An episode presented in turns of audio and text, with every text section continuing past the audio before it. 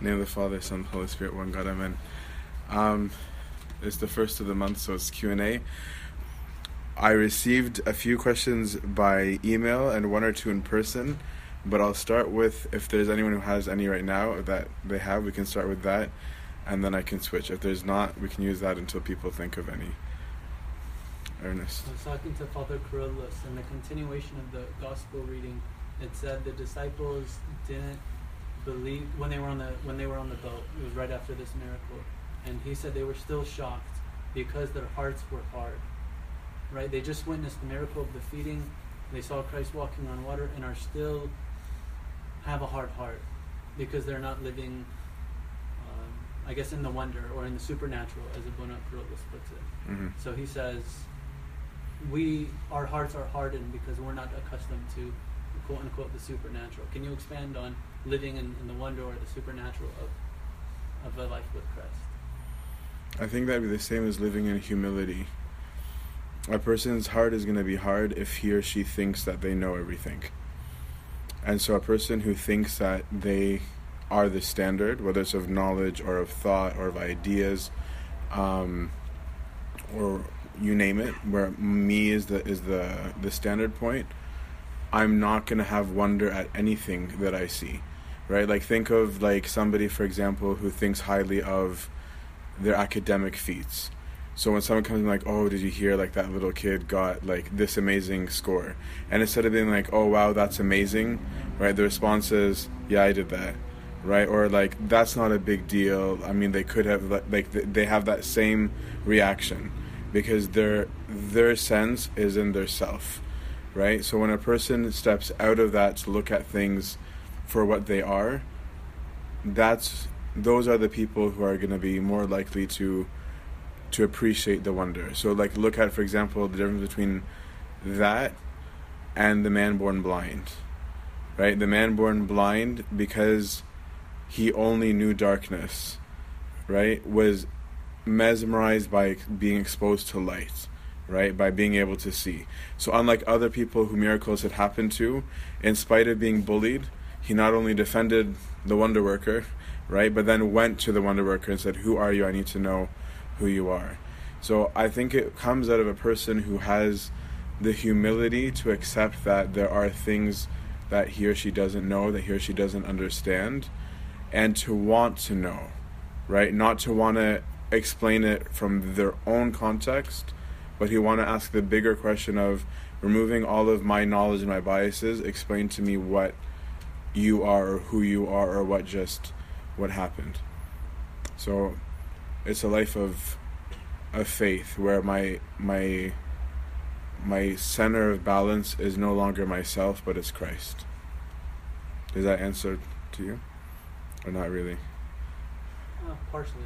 Okay. What what am I not hitting? Uh, so Mama Samira, for instance, right? Baba Kyrillos was, was with her all the time. Mm-hmm. It was normal. The the oil, the the apparitions, uh, even for Pope Kyrillos when Saint Mina would come. Mm-hmm. Uh, those who saw uh, Saint Mary appear on the cathedral, they, they were in wonder. Mhm. Baba Kyrillos was like, that's normal, Mm-hmm. right? There there is a, a difference in in the mindset, and Mhm. that's what the question was for. Which the mindset of whom? I'm the, not getting. Muslims and Christians sing the the Saint Mary on the cathedral versus Baba Kyrillos, who's like, yeah, I see her all the time. Right. That doesn't mean he has less wonder, but I think what was different for Pope Kyrillos or somebody like for Tansamira, because Tansamira at first was in wonder. Like like Tansamira was in shock and she didn't believe it and she'd make him do the sign of the cross and she would like ask him why are you even here? Like she she didn't just like be like, Oh cool, there's a saint. Like her immediate reaction was very much like like us. Tansamira, for those of you who don't know Tansamira, she's a woman uh, who passed away in from Orange County. Um, so she was she knew Pope Kyrillos while he was alive, um, and then in her last two years she was in severe illness. She was seeing Pope Kyrillos multiple times a day, um, and a lot of a lot of miraculous things happened around her that were undeniable to to many. She's a very virtuous woman, but I think a person who lives in the heavenly realm isn't going to be surprised because that's exactly what what we would expect to happen, right? Like a person who lives, like if we look at a textbook and say, well, what happens when you do this? What happens when you do this? A person who's living in that won't be shocked when that happens because that's what's supposed to happen, right? So a person who is is living towards life of holiness has more clarity, right, and is able to see the heavenly and the earthly in a completely different way than a person who's living only in the earthly realm, right? So their reaction, I think, is different because they had already progressed that route, right? Like the disciples didn't have the same wonder, like their whole time with Christ, right? Like there was a progression with that as as well. Or even like Saint Anthony, I'm sure the first time that the devil appeared to him, he wasn't like, "Oh yeah, I've been there, done that." The first time probably like had some kind of effect on him, and as he acquired experience, right, whether it was supernatural or diabolical, it clearly happened a lot because he eventually was teaching how to discern the two right? And he's like, it's happened enough times that I can tell you one is this for real, one is this for fake, one is this a delusion, and and all of that. So I think it comes with your experience, and and growth in holiness of what would be shocking or not shocking. Any other questions before I shoot the email ones? Go right. Are we required, or are we supposed to, I guess I should say, seek to develop other talents, or So the question was: Are we, um, are we supposed to? Are we required to seek new talents, or what is the meaning of, like, not bearing our talents? No, we're supposed to invest the talents that we are given. Um, so I don't need to try and get a new one because I already have them, right? But what what would likely happen is that if you use your talents, you do acquire more as a result, right? So, for example, let's say you're a good listener, okay? And so people come and talk to you about their problems. So, your good listening usually goes with patience, right? So, you're able to sit and listen to people when they have issues, right? Then, the more that you hear, I'm just making up a hypothetical, the more that you hear, hopefully, the less judgmental you become, right? So, you've picked up another virtue, right? Of of having the humility and of having like the ability to not look down on people, right? That might mean that certain people are going to come to you more than others. Let's say it's high schoolers, let's say it's kids, right? So then you might develop another gift with kids as a result of these other two things that you had because they're the ones that are always coming to you, or high school, or whatever age it is, or adults, right? So one virtue can easily lead to another because they're linked. Um, and so if I start with what I already have, I'm gonna probably acquire more. Um, so that's what I'm saying. The gifts themselves are are I wouldn't I don't see any obligation or duty for me to try and find new ones. Virtues, on the other hand, yes, like virtues, we should always be seeking all of them. Like theoretically, it might be ambitious to work on all of them all at once, but I should I should want them, um, especially because we many of us don't have very many of those. Does that answer that? Okay. Mark, did you have any? I have a comment. Let's hear your comment. Go for it. That's amazing. Well done. Congratulations. Were you happy with the results? Good. Maybe next year. we'll try and do it. One of the first questions from emails What is the Oriental Orthodox view on theosis? Um, is this concept accepted with the term, while the terminology is rejected? Was there controversy over this term or concept during His Holiness Pope Shenouda III? Did he speak out against this as there, as there was a misunderstanding within the church? Like short answer, yeah, we believe in theosis. Um, the the long answer um, is that yes, Pope Shenouda did speak against it, but there was definitely a terminology issue um, because what Pope Shenouda wrote against was you could call a, a straw man argument, like when you construct something and you and you tear it down, but nobody had that argument. So Pope Shenouda called it a heresy, um, which to Western ears gets them all like worked up of like how could you even call it um, a heresy? So um, he called it a heresy because the word in Arabic is really unacceptable. Um, like the word in Arabic, ta'alluh or ta'lih, means very much that I'm saying I become actually God, um, which is not what the doctrine of theosis holds, um, but is obviously to anyone who would hear that word shocking, and the right response would be to say that's heresy. Um, I don't become God by nature because I'm I'm a man, right? So I can receive divine characteristics by grace, right? But I do not become divine by nature um, because I am by nature human. I can never become God in his in his the fullness of God. So when Pope Shenouda wrote against theosis, he wrote against that. Um, and unfortunately, something that happens a lot um, between Christian denominations is people will take random sentences out of their context and and tear them apart right? So like there's an eastern orthodox that wrote about us because of this issue right? Um, one of the bishops in our church was a particular monk in our church who's passed away um, and and pulled out lines and said see he says this this and this and this and this and they fight that right but they're not looking at the whole context so we do believe in theosis. Actually, it's a very Alexandrian teaching from the early centuries. Athanasius talks about it. Saint Cyril talks about it. Um, the Desert Fathers, especially Saint Macarius and Saint Anthony, um, but Macarius even more um, wrote about it um, than Saint Anthony. So we believe in it, and the concept is just that we believe that our goal is to have unity with God, right, and that the more holy I am, holy in the sense of fighting against sin the more I receive of His grace, right? Which we we, we sing in the Tasbeha, right? He took what is ours and gave us what is His. We praise and glorify Him and exalt Him forever. Um, and we pray in the liturgy. We pray it everywhere. Like it's it's it's deeply rooted in the church.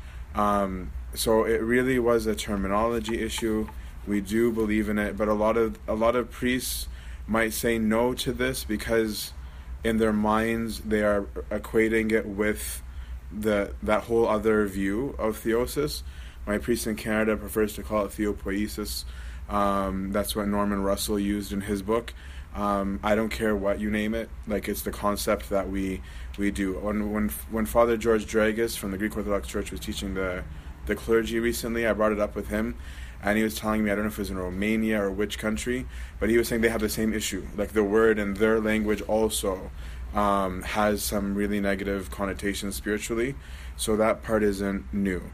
So we do believe in it. I would say it's probably rather than fighting over the word, better to teach the concept, right? And it doesn't have to be named every time. It doesn't need to be fought over all the time um, because then we completely miss the, the point of it. We become less theost, if you will, um, when we argue over the concept. Because if I am someone who's in theosis, I should become more humble, um, not somebody who becomes more um, loud. So there was controversy during His Holiness the Pope third time, even still now there is some, um, and that was the uh, misunderstanding um, around that. That's the Coptic Orthodox view. I can't speak for the rest of the Oriental Orthodox, but I'm sure that they all do because the concept is just so deeply liturgical that like they might have again their own ways of expressing the same concept, but um, I would be very surprised if they if they don't believe in it. Um, the second question was Given the increasing rise in visibility of homosexuality, pansexuality, open marriages, relationships, and general disdain for the traditional family within our culture, how do we as Christians reject these? Specifically with regards to homosexuality, it seems as we will be rejected as homophobic or biased and unfair by proclaiming that our faith rejects homosexuality, the lifestyle, and its outcomes. How do we deal with this issue as it pertains to homosexuals who are our friends, both within the church and outside of it, as our colleagues and co-workers. Um, yeah, it's a problem, but we're having a problem in general with all um, sexual deviation, um, not not just um, homosexuality, but um, incest, polygamy. All these things are becoming normal. I read an article the other day about the first transgender man to have a baby, um, and that was being um, celebrated as like I don't know what it was being celebrated as, but it was being celebrated. So, um, this relates to the question that that comes after it, but I'll do this first. I think we need to be clear on what our stance is and why, um, because if we know why it is, it's easier to have the conversation. Um, but there is going to be contention at some point because of one basic fact, which is that we believe that we're designed, right? So the issue is is very basic. If we don't, if we, if a person doesn't believe in a God, then there's no specific design to creation, right? So if something goes wrong, it's neither positive or negative, so you can't label it wrong because there's no objective um, line to hold against it to say this went wrong right so this is what, what i think is actually the, the crux of the issue is that most of society doesn't believe that there's a god so there's no such thing as a ruler and so there's no such thing as a ruler then you can't say that this is wrong or this is improper um, or that this is a deviation from the norm. So that's the crux. So usually i would just say that point blank is as somebody who's a person of faith i do believe that that there is a design. And because I think there's a design, then then this aberration genetically um, is, in my view, an aberration. Like I, I actually will call it that, right? So, which is the crux of the of the whole matter. So, those people typically you're not gonna get really far because they don't usually want to have a conversation about faith to begin with for those who are more willing, right, within the context of how do we deal with it within the church, is to understand it better. So, homosexuality um, and more other other things that are going on probably does have a biologic basic basis to it. There is something biological that's going on. So there's nature and there's nurture and there's warfare. There's all three. Um, so we need to understand that there's lots of talks that like we have available to some two on our website, I think, um, about how to un- to understand it.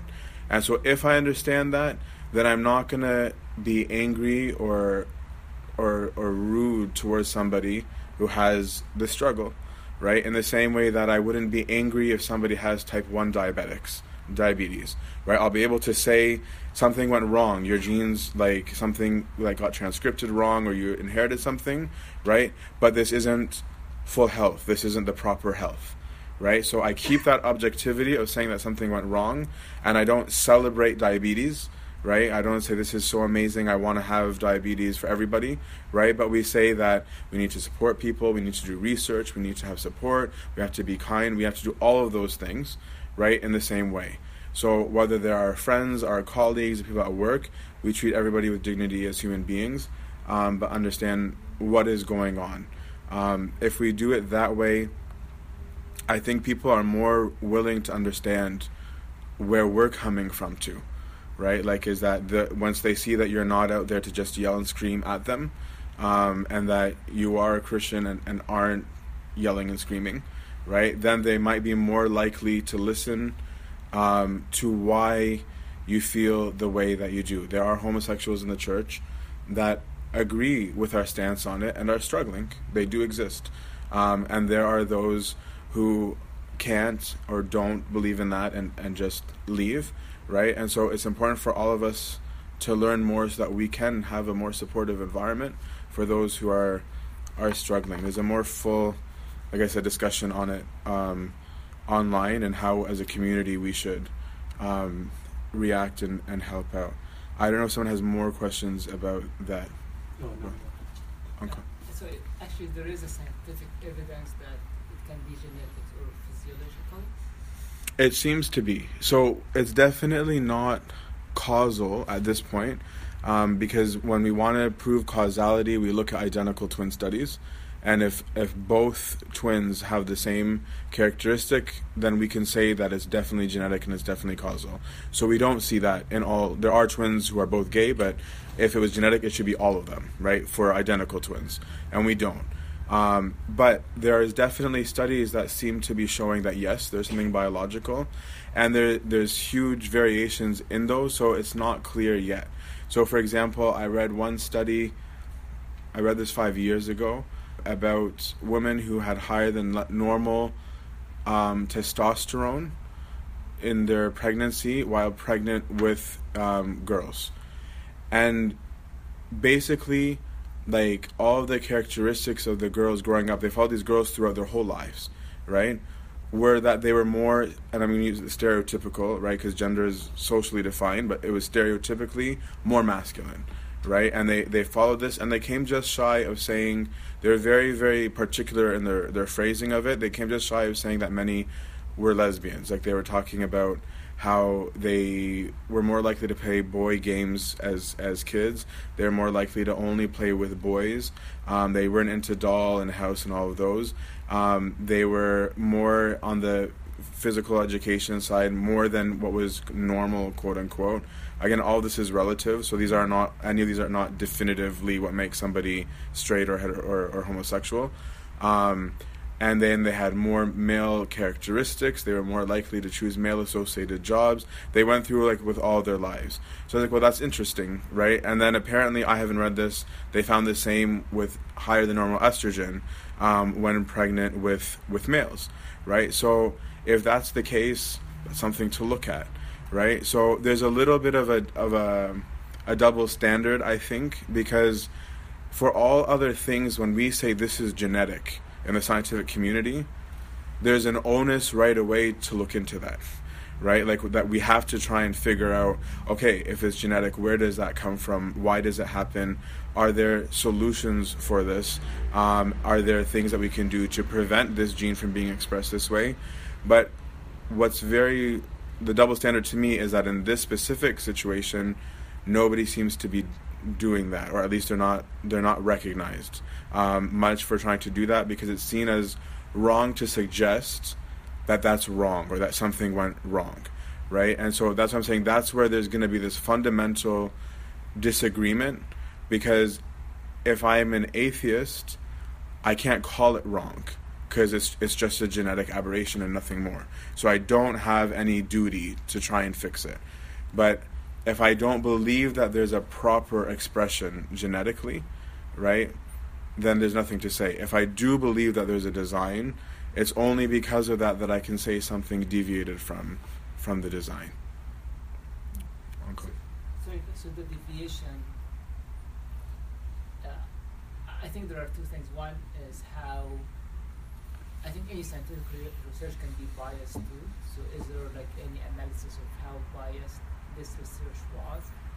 And second, provided even if it's true, is there have they defined a specific threshold when that be an issue? Because I'm assuming it's uh, a spectrum of basically variations in the genes. So is there a threshold that No. beyond this point it's So there's no th- there's no threshold. You're right. There is a huge like span. That's what I'm saying. It's not just nature either, right? There's nature, there's nurture, and there's warfare, and people are going to be on completely different ends of the spectrum even within that. There's somebody who might be mostly nurture. I've met homosexuals who say this was 100% my choice, right? And I met others who are like, no, um, from as far back as I can remember, I always had this, right? So like like bo- both of them are are there. So of course there's bias. There's nobody without bias, including ourselves, right? Like we we all have a bias, but we also need to be a little bit more objective, right? So to me, I don't even care if there's a biological aspect because that doesn't change anything religiously,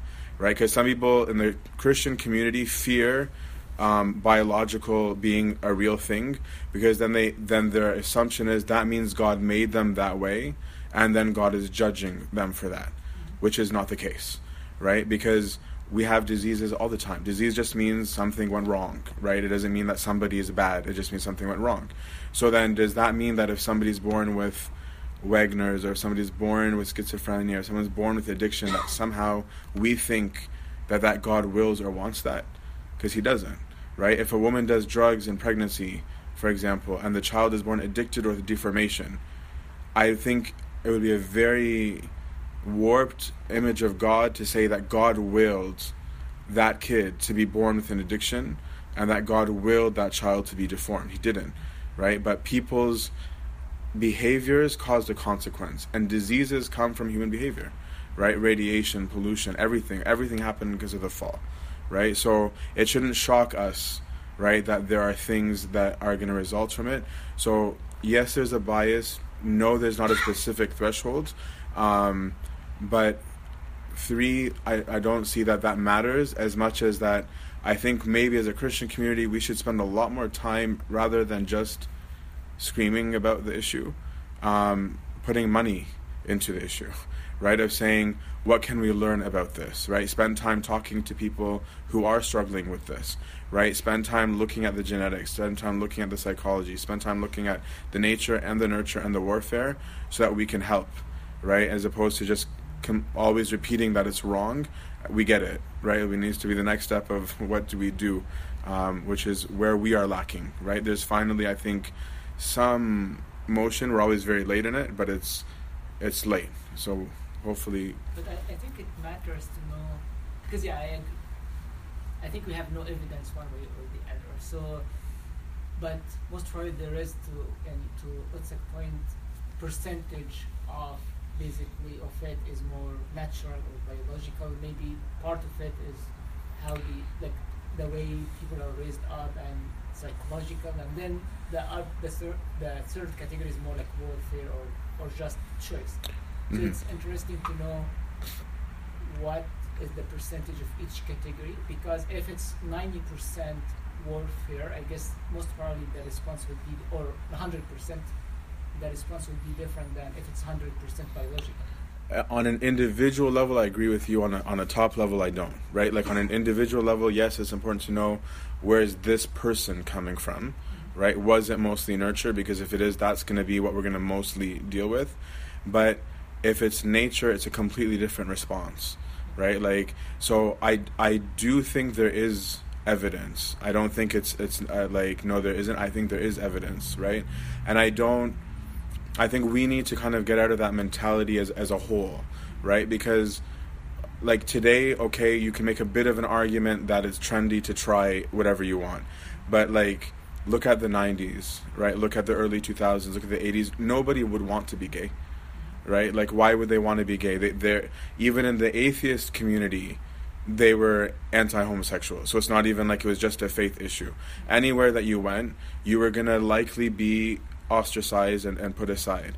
So it's hard for me to believe that a person would want that right? And when you talk to people who struggle with it many of them fought against it right? Like they weren't like oh this is great. I love this. I'm going to do it. Most of them were like let me do anything i can to not be like this and couldn't. And some of them like i said from as young as two and three years old um, behaviors are observed and these kids weren't abused and their fathers didn't abuse them right? So is there a strong correlation statistically between parents relationship with their kids there does seem to be.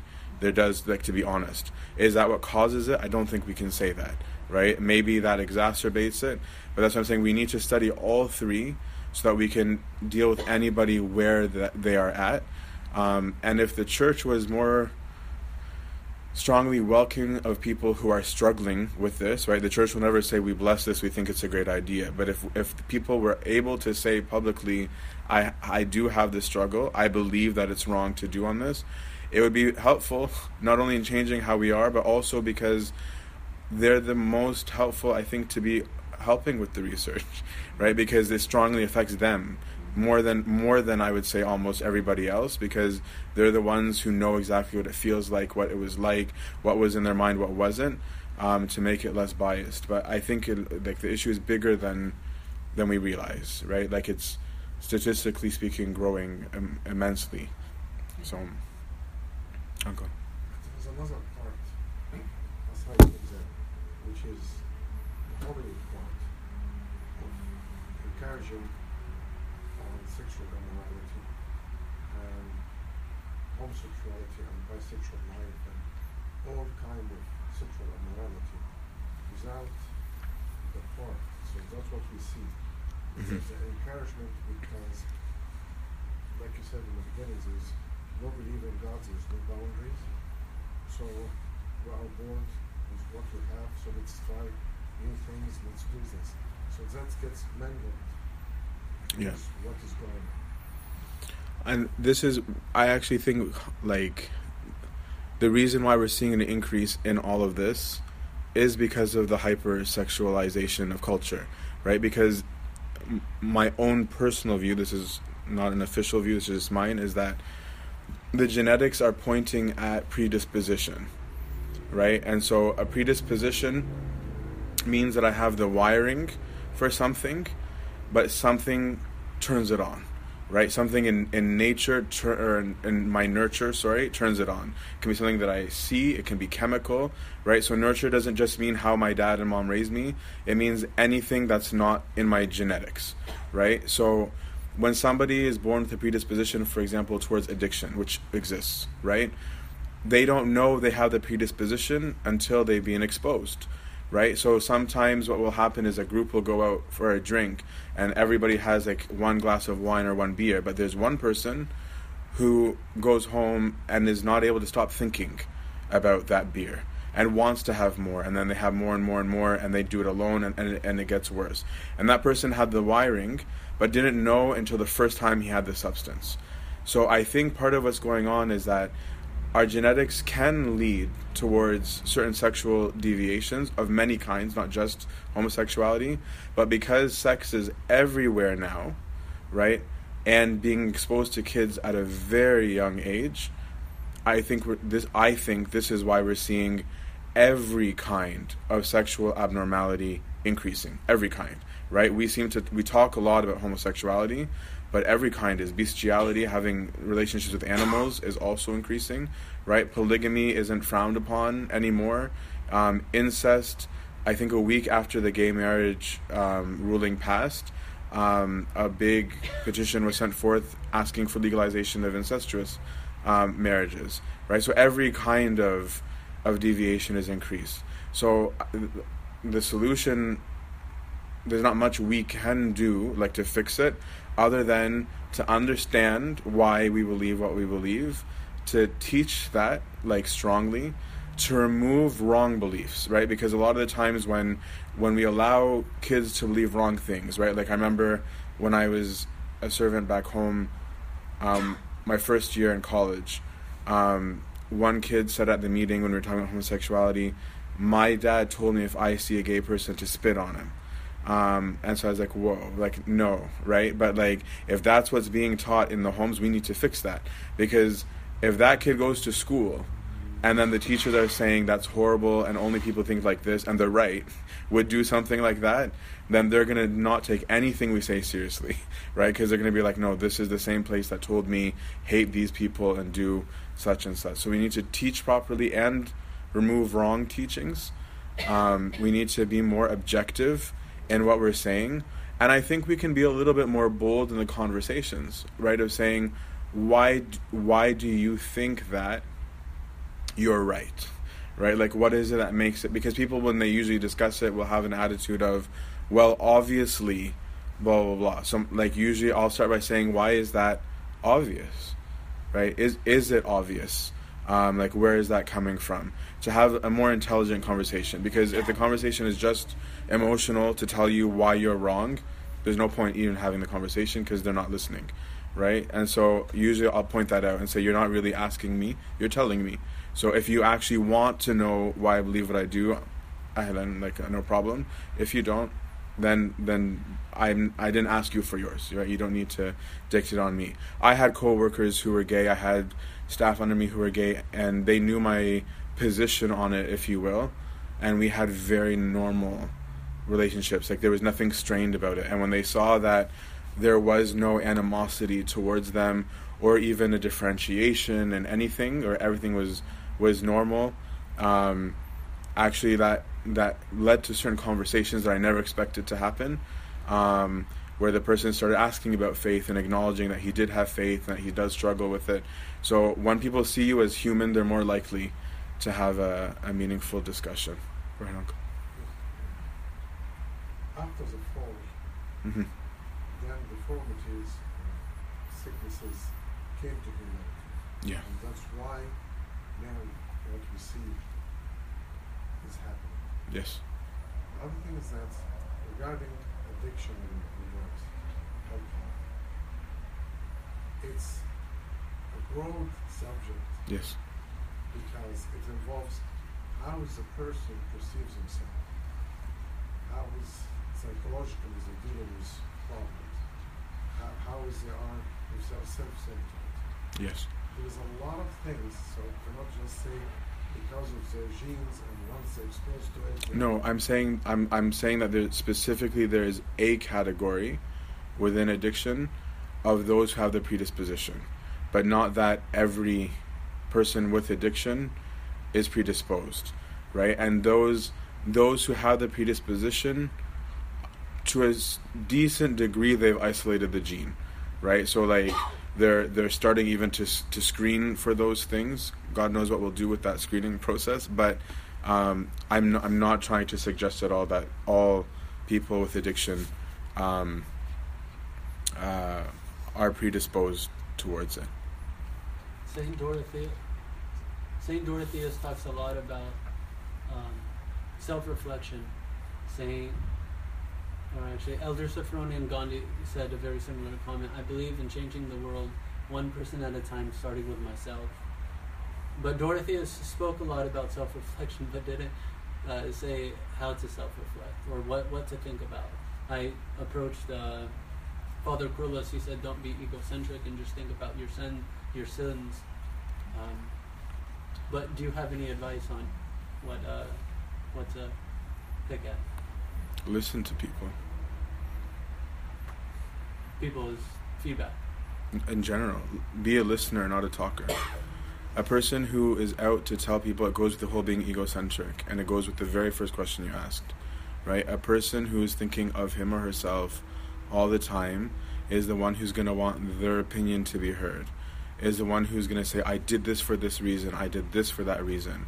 Whereas a listener is somebody who's not just silent, because a listener might be someone actually who speaks a decent amount, but somebody who's watching the reaction of the person in front of them, that is able to be emotionally aware of people around them. Right, of being like, when I said this, this person got upset. Going to the person and asking, Did I upset you? Instead of just being, Well, I said the truth, I don't know why they're upset. Because maybe you did upset them. Maybe what you said wasn't the truth. Right? Maybe you thought it was. Maybe it was the truth, but you said it completely antagonistically right? Like there's a person who who listens, who observes nature, who is calm, right? Is going to be able to reflect much more easily because they're in the light, right? You can only see what's wrong when you hold it up to the light, and you're not the light, right? So God is the light, and God can speak through other people, and He can speak to you directly. He speaks to the gospel, so that's when it has to be a listener, somebody who has a spirit of discipleship, right? So somebody who reads is going to learn a certain amount. Somebody who asks questions, right, is going to hear things that's going to affect them. Somebody who lives liturgically, somebody who actively gives of him or herself to other people, all of those things make a person more sensitive to the truth, right? This is this is the core of it. Ideally, it would be by not sinning, right? Because if you don't sin, you're pure, and if you're pure, pure, you'll see God, which He said, right? Which means that you'll have complete sensitivity and knowledge um, of everything that's going on. On a practical level, like not that that was in my view impractical, but like as specific s- steps, there has to be time given to that daily. It can't be arbitrary, right? There needs to be alone time, non plugged in every single day. Every single day, right? Like there needs to be time where you shut down, either take your phone completely away or put it in airplane mode, right? If they're distracted by your room, turn off the lights, like whatever it is, and, and sit there and reflect. Because if a lot of garbage comes out, like if it's just all you can think about is your schedule and what time you need to wake up and, and your next meeting, it means that throughout the day you're not listening to God at all because all that's coming out is secular. But if there was, if there's some degree of, of aptitude or, or consciousness towards God and others, then what might start to come up instead is, I noticed that so and so was sick, right? I should ask about them.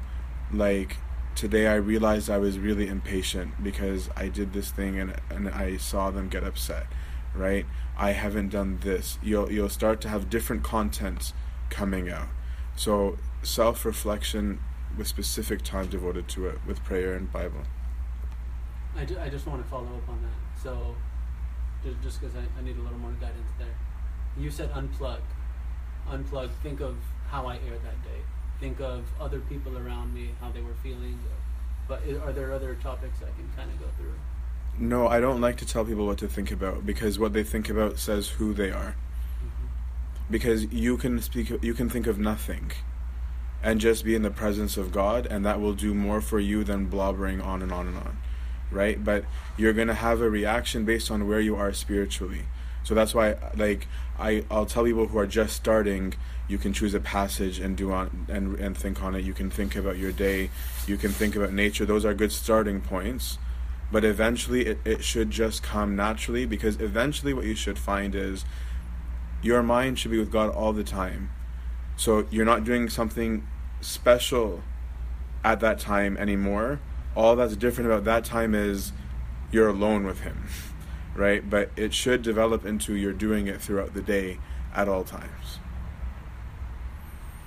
And if you notice something right away, reprove yourself, right? Like I'm saying, be be attentive throughout the day, right? Pay attention to what your thoughts are, right? Maybe even keep a log of your thoughts, right? Sometimes people are like think about your thoughts and think about how much of them are about you versus how many are about somebody else. Evaluate yourself when you get in an argument with somebody. Like what is your reaction? Are you angry or are you sad that there's that you had a disagreement? Or are you angry that they didn't see things your way? Right? Like like all of that can be happening all the time. And if that's a person's mindset, right, then their their ruler becomes the gospel and they start to change. It's it's a journey. There isn't going to be a one line answer for that. That should be a a progression of the spirit by starting by starting with the gospel. Good question though. I have one more by email. Actually, there's two. Um, what is the biggest battle you see facing the church in America today, and how do we as soldiers enlist and engage? Um, I honestly think the biggest problem that we're facing is relativism. Um, because relativism is atheism, but with a much flashier name. Because relativism takes away belief in an absolute, which means you become godless, right? And and many Christians are relativistic, and so you'll see it even in the Christians where like they'll assess a decision or a behavior relative to something else. We're like, oh, but that's not as bad as insert whatever the comparison is, right? That's relativism inserted right into our normal daily life, right? And it's it's all the time. Relativism is why when you talk to like some of our young kids, right, and even now some of our our young professionals, because we are, we are part of that generation, um, where it'll be like, yeah, that's your opinion, right, on everything, right, or but maybe in their view. So I'm not against understanding other people's views, right? That's empathy, okay, but that's different from saying that nobody's right, right? Which is what society is trying to say. So whenever there's a disagreement on a behavior, what's going on right now is the bully wins, right? So if if if we have a disagreement on smoking, well, right now the majority of people think smoking isn't healthy, and so for now, right, you're still not allowed to smoke in public places, indoors, and doing blah blah blah. That could change, right? Because all of the all of the rules are allowed to change. Um, I think, for example, of and I not to bring this back to the homosexual issue, but that couple that didn't make the cake, okay, for the um, for a gay marriage.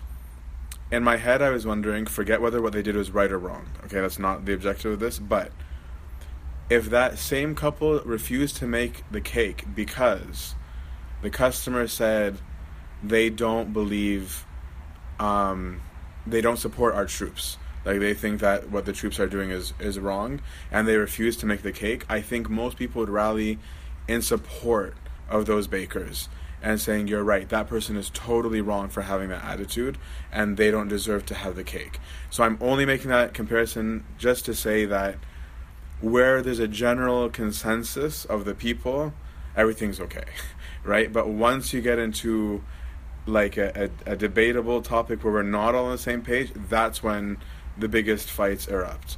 So relativism i think is its curriculum right? It's taught from literally from junior kindergarten right is you're not right. You shouldn't believe you're right. Everybody has an opinion. Everybody is right. And that indoctrination is completely transformed at least three generations so far right? It, it changed mine right? We were the kind of in betweens the one right after us and definitely our children right? So there's three whole generations that have been totally like bamboozled like bulldozered um, with relativism and it's and it's only getting worse. So what we need to do is to come back we have to go back to what the early church did right? The early church knew what they believed in a world that was hostile to their belief right? They were the, there wasn't easier in the early church. So this is why our generation more than ever i think needs to go back to patristics needs to go back to why do we believe what we believe? What is the truth of what we're saying? So that i can hold my ground and not be afraid to say it. and we do need to teach our kids how to present their faith in this new context right? To not be bullied um, by it. they don't have to bully others right? But they also need to be able to stand their ground and say i do believe in this right? As opposed to just like 10 other kids telling them that what they believe is ridiculous and then they come home right? And so the solution that even i'm participating in endorsing of like no let's segregate them right to protect them. Like i think there's a reason in that but it shouldn't have come to that. If we were doing our jobs as christians it shouldn't have come to that point. So we need to believe in absolutes. We need to question ourselves if we're relativistic um, or not in our behaviors. Um, do I believe in a clear right and a wrong? And do I hold myself to that standard? Right? Am I consistent? Because it has to start with my behavior, right? Of of my living that belief. But that's what I think is the the biggest um, crisis that we're going through because it's the source of every other problem you can think of is going to have as its root, I think, lack of a belief in an absolute, whether disguised as theistic or blatant as atheistic.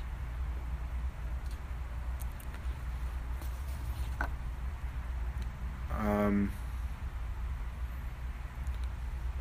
the other questions, but I don't know if I'll address them now because they're completely unrelated, were more about rites and rubrics, about um, um, like liturgical things, um, about like uh, deacons wearing stoles or not wearing stoles, which door to go through and not go through, um, use of instruments. So we can save that for another time. I forgot to bless tunics today.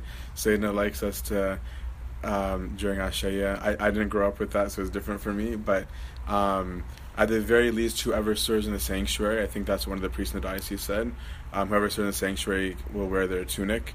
Um, the rest don't need to for Ashaya or for or for Bekir. Um, but the other questions are a little bit more challenging because um, there's an inconsistent application of whether the deacons are deacons or not deacons. So we're very random because we'll tell people not to go through the royal doors, and yet we're letting them do something else that only a deacon can do. So it gets very um, hypocritical. Mark, I know it's a, I know it's a full deacon and not a full deacon. what's a full deacon? A full deacon is like what Abuna Andrew was before he became a priest. Yes. And what can a full deacon do? A full deacon can give the blood. Very good. And what else can he do? He can wear the patrician in a different way. You're right. What else can he do?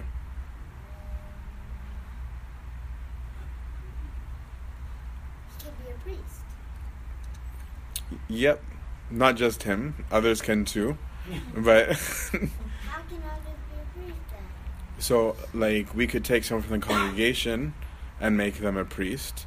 Does Pano without being a deacon? Sorry? Without being a deacon? Without being a deacon. Well, he'll get ordained a deacon before it. Um, but it might be the night before and in some cases it's the same day. and a full deacon can touch the vessels. So like you know the paten and the cup, like like the the, the, the plate we give Orban from and the cup that we have the blood from. So a full deacon is allowed to touch those with his hands as well. I think a subdeacon is too, but I can't remember. I thought I thought only the um full deacons and archdeacons can and subdeacons can only give the blood. So subdeacons cannot, but the but the deacon and the archdeacon can, right? They? Oh, they they might touch the pan when they're cleaning it to put it away, and actually the full deacon used to be allowed to take the body to people who were sick as well.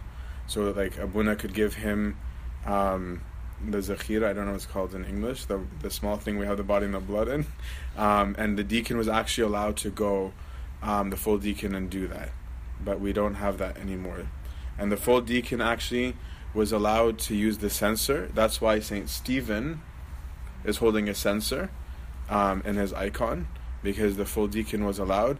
And in Egypt, you'll see some leftovers of that because you'll see sometimes the deacon will come out after the commemoration and blow um, in front of the icons because the deacon used to be able to do that. Now we just yell at them, but the, it actually was it was a right tradition. So why did you change that? That's the problem. so the problem is that we had most people who were deacons could also be priests, and we didn't have enough priests. So anybody who we thought was decent enough to be a deacon, we tended to make a priest. And so the solution was that we let other people go into the sanctuary, which wasn't completely right. It was actually completely wrong. Okay, and so then what ended up happening is that people don't know th- their roles anymore, which is why we get random. So, for example, when we say pray for the Holy Gospel, the full deacon was allowed to go through the doors. That was one time where he could go through the doors. Um, and now we'll send them through the long way, right? For that one, but then we'll say no to other ones, but people don't know why, right? Or, for example, the priest and the deacon, because the deacon is a priestly role, shared a cross. There's no such thing as each priest and deacon holding a cross during liturgy. There's only one cross because it's one liturgy, right? So whenever the pre, that's why the deacon would be at the right of the priest, and there'd only be one. So like you know when Abuna says agios and he signs, right? He signs himself and then his right and then behind him. It says the priest will sign the deacon to his right, and it wasn't because it was like a special person on the right. It's because there was only one deacon and he was always on the right, and so it meant he was going to sign the deacon beside him. Or you'll see sometimes in some churches, um, this is where you can really see some leftovers in the litany of the gospel when the priest says "Ishlil" or "Let us pray." For some reason, you'll see the deacon always saying it from here in the sanctuary, and then waiting to go out. And I used to get confused about why they were doing that because I see no reason for them to wait and, and go around. But the reason why is because the priest would, would say Irini pasi, he would say peace be with all and bless them, and then he would hand his cross to the deacon to come out to use that cross during the thing. So there's always a handoff of the crosses between the two. So At the end of the priest getting his cross back. Yeah, he does. You bet. He better get his cross back. Otherwise, he'll get cheap crosses and keep his good ones in his pocket. So the role of the deacon we can discuss, but that's part of the reason why Mark, because I know that it might seem unfair, why I don't like people to be in the sanctuary until they're ten and older, um, is because it's supposed to be an adult, right? Um, and so I want people to know how deep and how serious it is, right? To learn all about liturgy over the years. I know you're gonna have an argument. Give me one second. Um, no? Okay, you're very humble.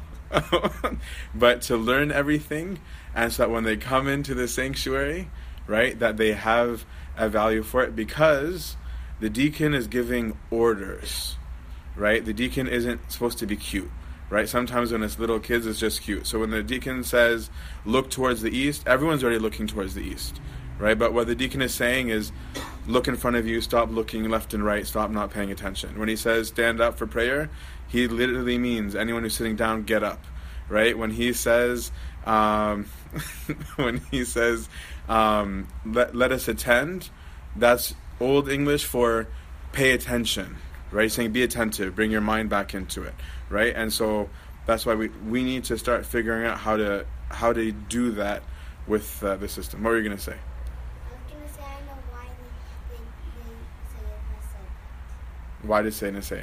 because a few years ago, I don't know how much, kids were playing in the altar. Not just a few years ago, almost every week. and so, and I, I'll tell you something to be honest. I used to do that. I burnt my brother's hair when we were serving in the sanctuary. And he thought it was himself every week, but it was me. Um, so I was I was misbehaving in the altar. So I want people not to do the wrong things that I did, right? Because we have to have respect in the altar, right? But when you can do it all the time and you don't know anything, you start to lose respect for it, right? It becomes a completely normal thing, right? So when when in my home church, we weren't allowed and when I was a kid, that's changed now, but when I was a kid, I wasn't allowed to serve in the sanctuary till I was A, 10 years old, but B, we had to, we had a, our teacher's name was Uncle Dawood, Uncle David, and we had to memorize all of the deacon responses before we were allowed to go into the sanctuary. And then we had to attend a special course with the Buddha's son about when to get the Sharia, how to get the Sharia, how to put things away, and it was very long. Um, and we had to do all those before we could start. Um, but what they did do, which I also might do in the next couple of years, is during the weekday liturgies, right, is to start training a little bit. So during the weekdays, like maybe during the pray for the Holy Gospel, things like that, to start being involved in it. So which you've already started doing, which is good. Deal? Okay. And since we addressed most of the other thing that came up was the the cymbals.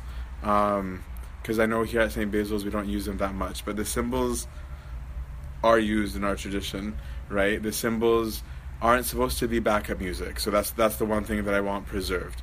Um, like hishik bishik, like really like aggressive is not okay. But the cymbals were originally, if you go to the Coptic Museum, you'll see um, like a little tiny bell type thing, and the deacon would just tap, tap, tap to keep the rhythm of the alhan. That's all the role of the cymbals were supposed to be, and of the triangle. Now they've turned into accompaniment, right? So um, I don't mind use of the cymbals here as long as it's quiet and reverent. Um, then I don't have a I don't have a problem with it at all. And in Tasbeha, um, in particular, I don't care if it's guys or girls that use the cymbal, like we always did back and forth um, at our home church. In the official liturgy, I still don't have a problem with it because there isn't a designated role for that. Um, but I don't want us to have controversy over nothing. So for now, I would rather leave it um, for for Tasbeha. Um, if you guys choose to use it at all, it's up to you guys. But it's definitely not um, a wrong a wrong thing.